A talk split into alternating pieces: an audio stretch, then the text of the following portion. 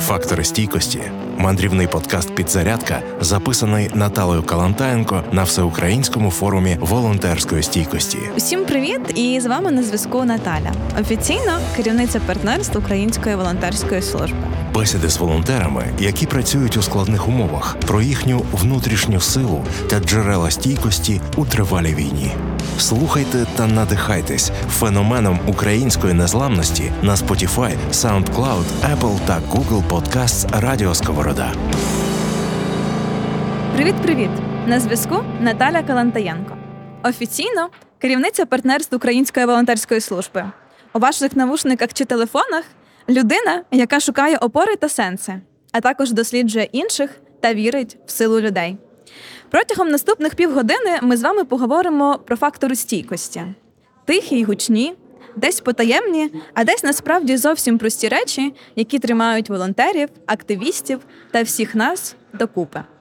І сьогодні з нами Ярослав Бушко, спікер руху опору Жовта стрічка. Дуже рада познайомитися і вітати тебе сьогодні. І перше моє таке запитання: та і взагалі як ти? На чому ти сьогодні стоїш? Е, Я щодня прокидаюся е, під час війни. Останнім часом прокидаюся з тією думкою, що ось такий постійне стеження за собою, помічання якихось найменших негативних змін в собі, там якихось негативних подій, стомленості, воно лише заганяє нас глибше. Так? Тому що ось ця ілюзія великого знання. Як казав е, цар Соломон, да, той, хто збільшує знання, той збільшує свою скорботу. Тому що, якби іноді, збільшуючи обізнаність, ми помічаємо, наскільки малими є в цьому великому світі наші сили. Тому я стараюся зараз е, стоїчними категоріями побільше мислити. І звертати увагу на те, що насправді багато речей мені здаються жахливими і проблемними суто тому, що я ось в цьому тілі да, а не тому, що вони є абстрактно якимись великими і значущими. Фактори стійкості подкаст про можливості людської небайдужості. Клас, дякую. Ти так сказав, от якраз про ці знаєш великі речі. Е, Я вже десь півроку стараюсь не читати новини, ну тобто, тобто, умовно кажучи, там кожен день. Е, Тому що це якраз те, що приносить, знаєш, цю постійну там бачення цієї жорстокості, яку я так бачу, бо я теж працюю з волонтерами в окупації е, і стараюся якось триматися, тому що я є там опорою та підтримкою для них. Але так само, коли ти читаєш ці новини, ти бачиш там, да, що ну немає цих то, що ти робиш, робиш, робиш, немає цієї якоїсь там великої суперзміни, вони є маленькі, і тому ця якраз концентрація на якихось маленьких таких кроках і силах, вона насправді десь тримає і допомагає, тому це чудово. І там, перш ніж там продовжити та нашу розмову, розкажи, як ти опинився в жовтій стрічці. Та Ми з тобою вже говорили, що ти з Чернігова. Як mm-hmm. ти як ти дійшов до цього е, етапу свого життя? Е, Ну, за фахом я політичний аналітик і політтехнолог. І мав достатньо друзів з півдня України, і от саме вони, так, ті, хто на момент окупації були в своїх містах, передусім це місто Херсон, славне, е, вони і стали фундаторами руху опора жовта стрічка. І спершу е, він не мав, звісно, такої назви і був просто певним таким колективом однодумців, які готували там проукраїнські кампанії в уже окупованому Херсоні, е, сприяли всіляко організації проукраїнських мітингів, доки вони ще були фізично можливі. Середина початку війни 22-го року вони, звісно, почали вже усвідомлювати, що масові акції протесту не є реалістичні в окупованих містах. Що росіяни так чи інакше заводять в міста не лише армію, але й Росгвардію, ФСБ, mm-hmm. там російська поліція окупаційна з'являється. Е, і треба шукати якийсь інший формат опору, який буде розрахований на довгу війну. Тобто, який буде виходити з того, що а окупація може затягнутися більше ніж на 2-3 тижні, там на місяць, що в окупації буде величезна кількість людей, які будуть підтримувати українські ідеї, але вони будуть е, з очевидних причин не матимуть для цього простору висловитися. І от з цим запитом ця група вирішила працювати, а далі вже підключали просто знайомих, хто може допомогти. І в тому числі я так само взявся допомагати з точки зору, ну, те, що називається політична стратегія. Тобто, як ми залучаємо людей, з якими меседжами ми не працюємо, чому ми. Обираємо ті чи інші явища, і головна базова наша задача була насправді спершу тут сформувавши кістяк е, неокупованій частині України, підтримуючи стосунки з тими основними координаторами, які знаходились там на окупованих, наша тут основна задача була з'ясувати базову гіпотезу, яка є психологія у людини, е, що живе на окупованих територіях. Тобто, угу. що вона відчуває, які в неї думки, тому що наші уявлення про світогляд інших людей, які перебувають в інших обставинах, ну вони наївні. Вони, як Абсолютно. правило, позбавлені якогось ґрунту, і вони не виправдовуються, тому треба. Проводити хоча б фокус групи або якісь е, персональні глибинні інтерв'ю. На щастя, нас на середину весни 22-го року, на кінець весни, там травень, уже дуже багато людей виїхало з окупованих. З тих, хто прожив два три тижні, чотири тижні, п'ять тижнів в окупації, які могли нам сказати, яким є ланцюжок психологічних змін. Угу. Тобто, що перше відчуває людина, який далі настає етап. І оці гіперперсоналізовані наші переживання, вони насправді абсолютно масові. Тобто, нам усім здається, що конкретно мені погано, Конкретно я не відчуваю там смаки, там відчуття притупились, емоцій немає. Але це ми не помічаємо, що це насправді загальний настрій усього нашого суспільства. І і ми якби ниряємо в інформаційний контекст е, в інтернет, там щоб він якби нас трошечки підлікував, поклав нам подорожник на голову, а черпаємо те саме, що і в нас всередині. Це дуже страшно, іноді здається, але насправді ми маємо розуміти, що якоюсь мірою ми всі є зліпок соціальної норми, і соціальна норма завжди невидима. Тобто нам всім здається, що ми гіперіндивідуальні, що наші почуття гіперіндивідуальні, що це конкретно я цього ранку страждаю, щоб встати з ліжка. А це всі насправді. Це так прийнято у нас зараз в суспільстві. Просто речі, які прийняті настільки масово, вони не проговорюються. Це так само соціологічна максима. Так ось, коли ми з'ясували, умовно кажучи, який фрейм мислення цих людей, то що ми вже могли тут на неокупованих територіях. Наймати якихось, по-перше, шукати фахівців, там е, певних журналістів, там тих, хто міг е, піарників, там соціологів, тобто тих, хто міг скласти концепт. Ну так? Ну, і дати його людям посприяти тим, хто вже там бореться, посприяти їм в тому, щоб це все масштабувалося. Починалося все з міста Херсон, звісно. Але досить швидко, завдяки е, тому, що нам вдалося зарепрезентувати от жовту стрічку як певний такий символ. Е, причому дуже лаконічний. Що мені особисто подобається, нас часто питають, чому не жовто-синя? Тому ну, що, розумієте, наша мета е, показати конкретне явище руху опору на півдні України, ну на окупованих територіях ширше вже руху опору і зрозуміло, що жовто-синій прапор це наш прапор, але малюючи жовто-блакитні кольори, ви не даєте конкретний меседж. Ви даєте загальний меседж, що ви за Україну. Це, І це зрозуміло. І наш рух так само малює жовто-сині, там, і тризуби робить, там трафарети всілякі існують у нас. Але наша мета була створити якийсь конкретний знак, який би давав розпізнавання. Щось це конкретно воно, що це конкретно рух опору. так. Ну і це вдалося. Це так, вдалося і, дуже і це класно. вдалося через маркування простору, через те, що насправді нам не доводилося навіть е, агітовувати людей. Та бо це неможливо людину в підпіллі агітувати, угу. щоб вона вела підпільну діяльність будь-яку, навіть таку громадську. Неможливо. Це дуже ризиковано. По-друге, ми маємо розуміти, як працюють російські спецслужби, і не тільки російські. Вони працюють методом провокації. Тобто, коли нам коли нам здається, що е, росіяни там внідряють своїх шпигунів там в якісь середовища. Так, це є, але це все-таки рідкість. В більшості випадків, коли ведуться контррозвідувальні такі заходи проти там підпілля, партизанів, е, вони не так внідряють когось кудись. Тому що знайти, куди uh запихнути агента, це достатньо складно для співробітника контрозвідки, а йому треба результат уже на п'ятницю або на, до кінця місяця. Йому а це у нього такі... індикатори, показники. Да, У нього KPI, там у нього там зірочки можуть з погонів позлітати, якщо він не створить 12 рухів опору розгромлених лише за цей місяць. І що відбувається? Е, такі люди-провокатори певні, яких, е, можливо, самих затримували по якійсь статті залякали, або щось таке, їх підсилають, щоб вони вели в окупації такі відверто підкреслено про українські розмови, ну, що називається подзапись. Тобто, та, а та. от як ти думаєш? І і, і ось е, тому є таке хороше правило з декалогу українського націоналіста. Яке мені дуже подобається, яке в організації багато кому ми повторюємо. Е, про справу говори не з ким можна, а з ким треба. Так. Це просто унікальне в своїй стоїчній силі правило, яке треба теж назавжди усім усім людям наперед запам'ятати. Тому методи провокації вони залишаються якби основним методом боротьби з рухом оперу. На щастя, вони не є аж такими ефективними. І важливий той момент, що все-таки місцеві вони значно краще знають міста, в яких вони живуть. Тому значною мірою наш е, рух він збудований на тому, що існують певні автономні принципи. Так? угу. Тобто е, конкретний осередок, конкретна група людей на місцях, вона сама. Має унікальне розуміння того, яка там безпекова ситуація.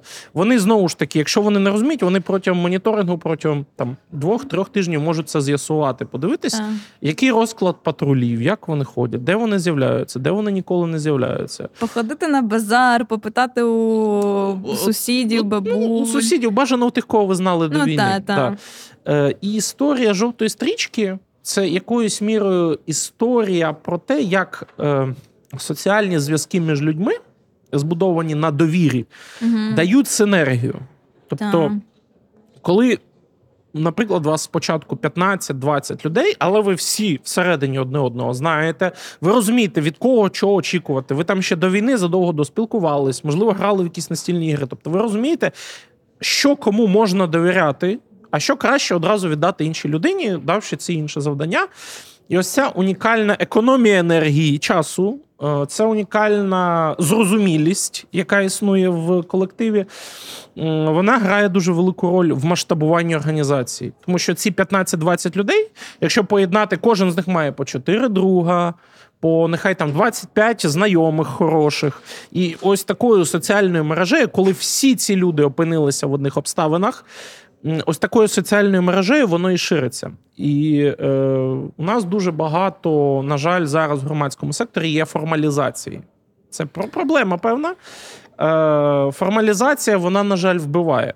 Але виграють все одно ті е, колективи в громадському секторі, так, які можуть зберегти ось ці властивості соціального організму. Угу. Цієї Спільнота да, мережі, яка може бути масштабована, у якої є.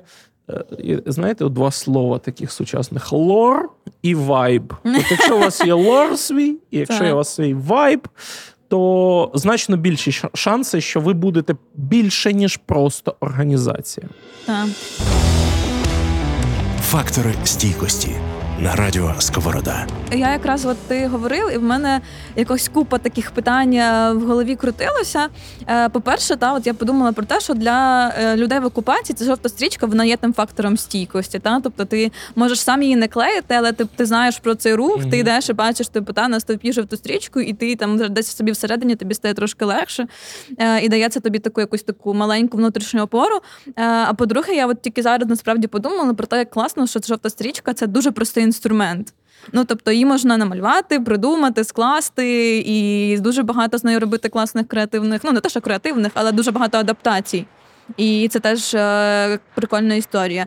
Е, я хотіла в тебе запитати, та ти дуже багато е, говориш е, таких дуже мудрих речей глибинних. Е, І ти розказував так, до цього дійшов. Коли ти був, е, ти сам з Чернігова, ти пережив так. окупацію в Чернігові. Ні, ні, ні, ні. Ти Я був? вже е, 10 років живу в Києві. О, окей. Я окей. навчався в університеті Шевченка на філософському, закінчив його е, магістратуру. Працював і працюю частково політичним аналітиком, політтехнологом, е, пишу дисертацію зараз. Клас. Тобто, оце, оце усе в загальному це думання про вплив, про те, як будуються різні управлінські менеджерські аспекти, політика, ідея. Це все мені ну, абсолютно не чуже. Я відчував Клас. до цього потяг ще з старших років школи. І вибір е, ну, піти на політологію він ну, взагалі не був для мене випадковим. І чим більше, тим далі я розумію, скільки багато мені дала філософська освіта, така загальна Так. філософська. Тому що е, думати про конкретне може ну, будь-яка людина. А ви спробуйте думати про загальне, що є загаль... ну, що є набагато Ну, складніше. Тому що у нас люди починають думати про конкретне, перш ніж вони навчаються думати. Оце проблема. Так, цікаво. Фактори стійкості з Наталею Калантаєнко. Окей, а якщо казати та от ця тема окупації, і я розумію, що там, оскільки я цією з цією темою працюю, я десь пережила ну таку тиху окупацію в конотопі, але все одно е, я потім усвідомила, що вона була насправді травматична, бо то так, звісно, прикольно, що всі жартують знаєш, про конотопських відьом, але все одно там ти потім через декілька місяців розумієш, що е, хоч нічого особливого там якось не було пов'язаного з фізично, але все одно воно відтінок якийсь накладає. І я саме через це, тобто я саме через свій якийсь особистий досвід почала і вписалася координувати наших волонтерів в окупації, і продовжую це робити. бо я ну тобто в мене якась така особиста причина. Е, Чому ти? Чому ти вибрав той шлях? Через друзів, які були в Херсоні, е, через ще якийсь певний особистий досвід, батьків в Чернігові, може, залишилось? Батьки були в Чернігові весь період блокади Чернігова, весь період облоги, і я дуже дуже завжди за них хвилювався. І потім, коли починалися проблеми з інтернетом. Угу то це було найстрашніше, що коротше сьогодні тобі не напишуть. Так. І ти, типа, не будеш знати, через що тобі не написали, але я більш-менш відстежував, типу, там удари по Чернігові, uh-huh. які відбувалися. Тобто я розумів приблизно, де який це район міста, розумів, що батьки, в принципі, не там живуть, слава Богу. Там. Е, Я особисто, скажімо так, я не скажу, що я частина громадського сектору. То я все-таки більше про ну, мабуть, що про про якісь типу політично-управлінське середовище. Але я розумію, що от, е, в умовах війни е, громадський сектор це інструмент, це середовище. Так. Що в умовах війни ті кадри, які були в політикумі, і ті кадри, які були обслуговуючою ланкою політикуму, а там дуже велика насправді плеяда кадрів, і комунікаційних, і менеджерських, таких, е, знаєте, впертих, що так, називається. Так. Я не кажу про самих політиків, тому що політики це інші люди. Але оці люди з. Е, вони всі так чи інакше опинилися там. Ну або в армії, або в громадському середовищі. Ну і насправді мені було важливо, щоб мої спроможності, так, щоб речі, які я вивчав все життя, можна було десь прикласти. Тому що я розумію, що я, наприклад, е, ну, я дуже поганий хакер, типу, я не з кібербезпеки людина, я навряд чи космонавт, типу. А а ось ці речі я розумів. Я, Я розумів, як воно будується. І для мене було важливо, щоб. Той обсяг вкладених мною в певні явища зусиль давав максимальний результат. Ось угу. саме тому це було моє місце. Я я його зрозумів, полюбив, і потім, е, ну і потім значною мірою я зрозумів, що і це було не випадково. Що там дуже багато значних для мене речей відбулося. Клас. Фактори стійкості. Мандрівний подкаст Підзарядка дуже співзвучно насправді, тому що, от як я казала про окупацію, мене це теж так спрацювало. А, І от про громадський сектор а, ми теж про це думаємо. І одна штука, яка там десь мене а, тримає, знаєш, бо я більш така, напевно, візійна людина, а, і в моїй роботі немає цього супернамацального ефекту. Знаєш, що типу взяв гуманітарку, віддав гуманітарку, людина щаслива. В мене воно більш типу залучення ресурсів, і потім це завжди довгострокова штука, і воно, ну якби менш е, мотиваційне. Тобто тут треба треба себе постійно тримати купи. Е, І одна з тих штук, про які я постійно думаю, це про те, що ті волонтери і ті активісти, яких ми підтримуємо, вони потім поїдуть на деокуповані території, стануть або там знову ж таки залишаться в своїх е, територіях, які звільнили, та і стануть там органами місцевого самоврядування тощо, і будуть далі типу творити це демократичну таку суспільство. Е, Окей, а, і якщо говорити, ну тобто ти багато спілкуєшся з людьми, багато. Спілкуєшся з людьми з травмами. Знову ж таки, там, виходячи з свого досвіду, та, коли я бачу там фотки з Маріуполя, де ми допомагаємо шукати зниклих, коли я бачила там фотографії з Каховської ГЕС або будинків, які затопили там е, наших активістів та домівки, я для себе досі не знайшла відповідь. Як я з цим тримаюся? Мене постійно люди запитують, знаєш, коли я знайомлюся, я розказую там про те, що я координую окупацію. Вони такі, як ти з цим, типу, вообще справляєшся, живеш? Я кажу: ну, типу, я не знаю, бо я розумію, що я в собі це блокую. І в якийсь момент я скажу своїй психотерапевті після закінчення війни, що мене пора, типу, відкачувати. От. Але як ти з цим собі даєш раду? Що тебе, ну, тобто, може, якісь не те, щоб методи, але от якісь такі звичайні речі, знаєш? Е, Топ 10 авторів для людей, які відчувають, що у них їде криша. Насправді історія в чому? В тому, що я ще до початку війни сконструював собі приблизну траєкторію, як це буде. Не сама війна, та, а моя оцінка ситуації, що я буду робити, і що мені важливо робити в перші дні війни, щоб не втратити самоконтроль. Ну, тобто, ти та людина, яка готувалась? Ні. Тривожний тривожний е, чемоданчик збирався о 9 ранку, 24 лютого. Е, тому що для мене, е, розумієте, було важливо серфити. То угу. по ситуації, максимально в моменті не закидати думку далеко вперед. От зараз нам усім боляче, тому що починаються якісь сигнали, які ми розцінюємо як історія про далеко вперед. Ось там в конгресі щось не проголосували, і ми зразу траєкторію туди на два а, роки вперед, на, на рік вперед. А що буде? А що буде через рік на фронті? А де буде лінія фронту? А як ми? А що наші рід? І оці закидання думки вперед, якщо ви помітите, на початку війни їх не було у людей. Бо була місія вижить. Типу, Ось знаєш? так от треба повертатися так. до цієї місії вижить. По-друге, я якоюсь мірою є прихильником того, що людина конструює людина все життя собі конструює ілюзію, і тому час від часу. Немає нічого поганого в тому, щоб абсолютно позбутися усіх своїх цінностей, очікувань, сподівань. Знаєте, всі ж бояться впасти до цього там тваринного рівня. Да? Так от не бійтесь. От е, треба зрозуміти, що 97% нашої прошивки це абсолютно тваринні речі, і що тварина це от істота призначена для виживання. Так, у, у нас дуже негативно так романтизують тварин, те, що вони йдуть по головам. Це люди йдуть по головам одне одного, а не тварини. Е, знову ж таки, відсилаючи до автора, спробуйте якось почитати Фрідріха Ніцше. Це mm-hmm. дуже темний автор, але в цьому і сенс не треба, коли ми під час темних часів читаємо світлих авторів, то нам стає гірше. Бо ми собі ще більше уконструйовуємо ту ілюзію, в якій війна це лише випадковість, це лише муха, яка залетіла до нас в вікно, і ми нібито маємо від неї відмахнутися. І нам зразу. А виявляється, що це муха розміром з е, фаб 500 кілограмовий. Не її дай треба Боже. просто прийняти. Е, ну, тут, тут, ти, розумієте? ти її не вигониш, так. Фаб не питає, так. чи хочете ви його поряд. Так? Тобто е, історія в тому, що. Навіть не про прийняття, а про те, що ми маємо опуститися до нуля, от до дитячого рівня, зрозуміти, що все, що я розумів, до цього було фігня. Типу, все це зайве, це вже з іншого світу, там, де е, кафе Шантани, всякі там, типу, ці всі салюти, там, е, бутербродики, там оці всі з ікрою залишилися.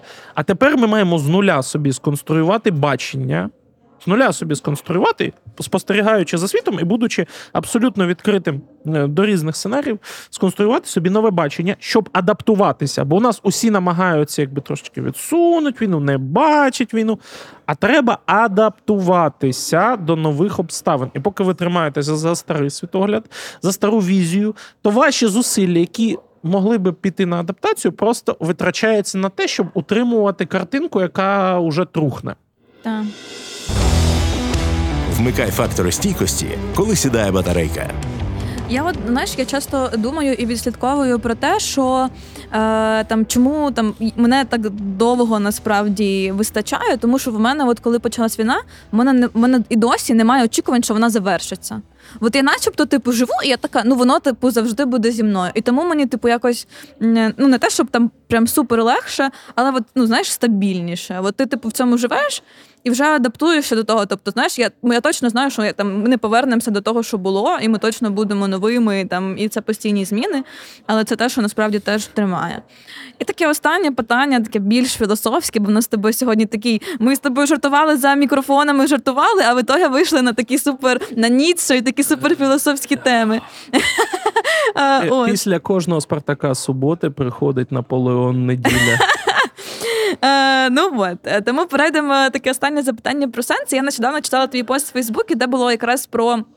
Брак втоми, е, ой, про втому, та Мгм. і про те, що це втома, це брак сенсів. Та Так. і я задумалась. А я задумалась, тому що е, я про ці сенси там знаєш, у нас багато сесій про різні цінності, пошук цінностей для волонтерів, які відновлюються, всі діла. дивіться, як наївно. Пошук цінностей. З металошукачем ідеш по полю, знайшов цінність. цінність? А такий, а, ну це матеріально, це нам не підходить. Е, От і е, знаєш, я там в цій тонній роботі така, типу, е, а як, як, як типу, це треба сісти, подумати про сенси, як куди заглянуть? Е, як з цим працювати? Як, які, які сенси тебе тримають? Як знаходити нові сенси? От як в нових реаліях в адаптації, так? Е, По-перше, що треба розуміти, що будь-який стиль думання і те, що ми називаємо раціональним мисленням, правильним мисленням та, інакшим, це лише зліпок, зліпок нашої соціалізації в певних обставинах. Якщо змінилося, то значить ми маємо, ми маємо карт-бланш на мислення будь-яким чином і маємо адаптувати різні способи мислення, спробувати їх подивитися. Тому я особисто не заклика... я особисто закликаю не пишатися тим, що ви ще не зійшли з розуму. Можливо, ви просто відстали від трендів настільки, що для вас це досі щось хороше.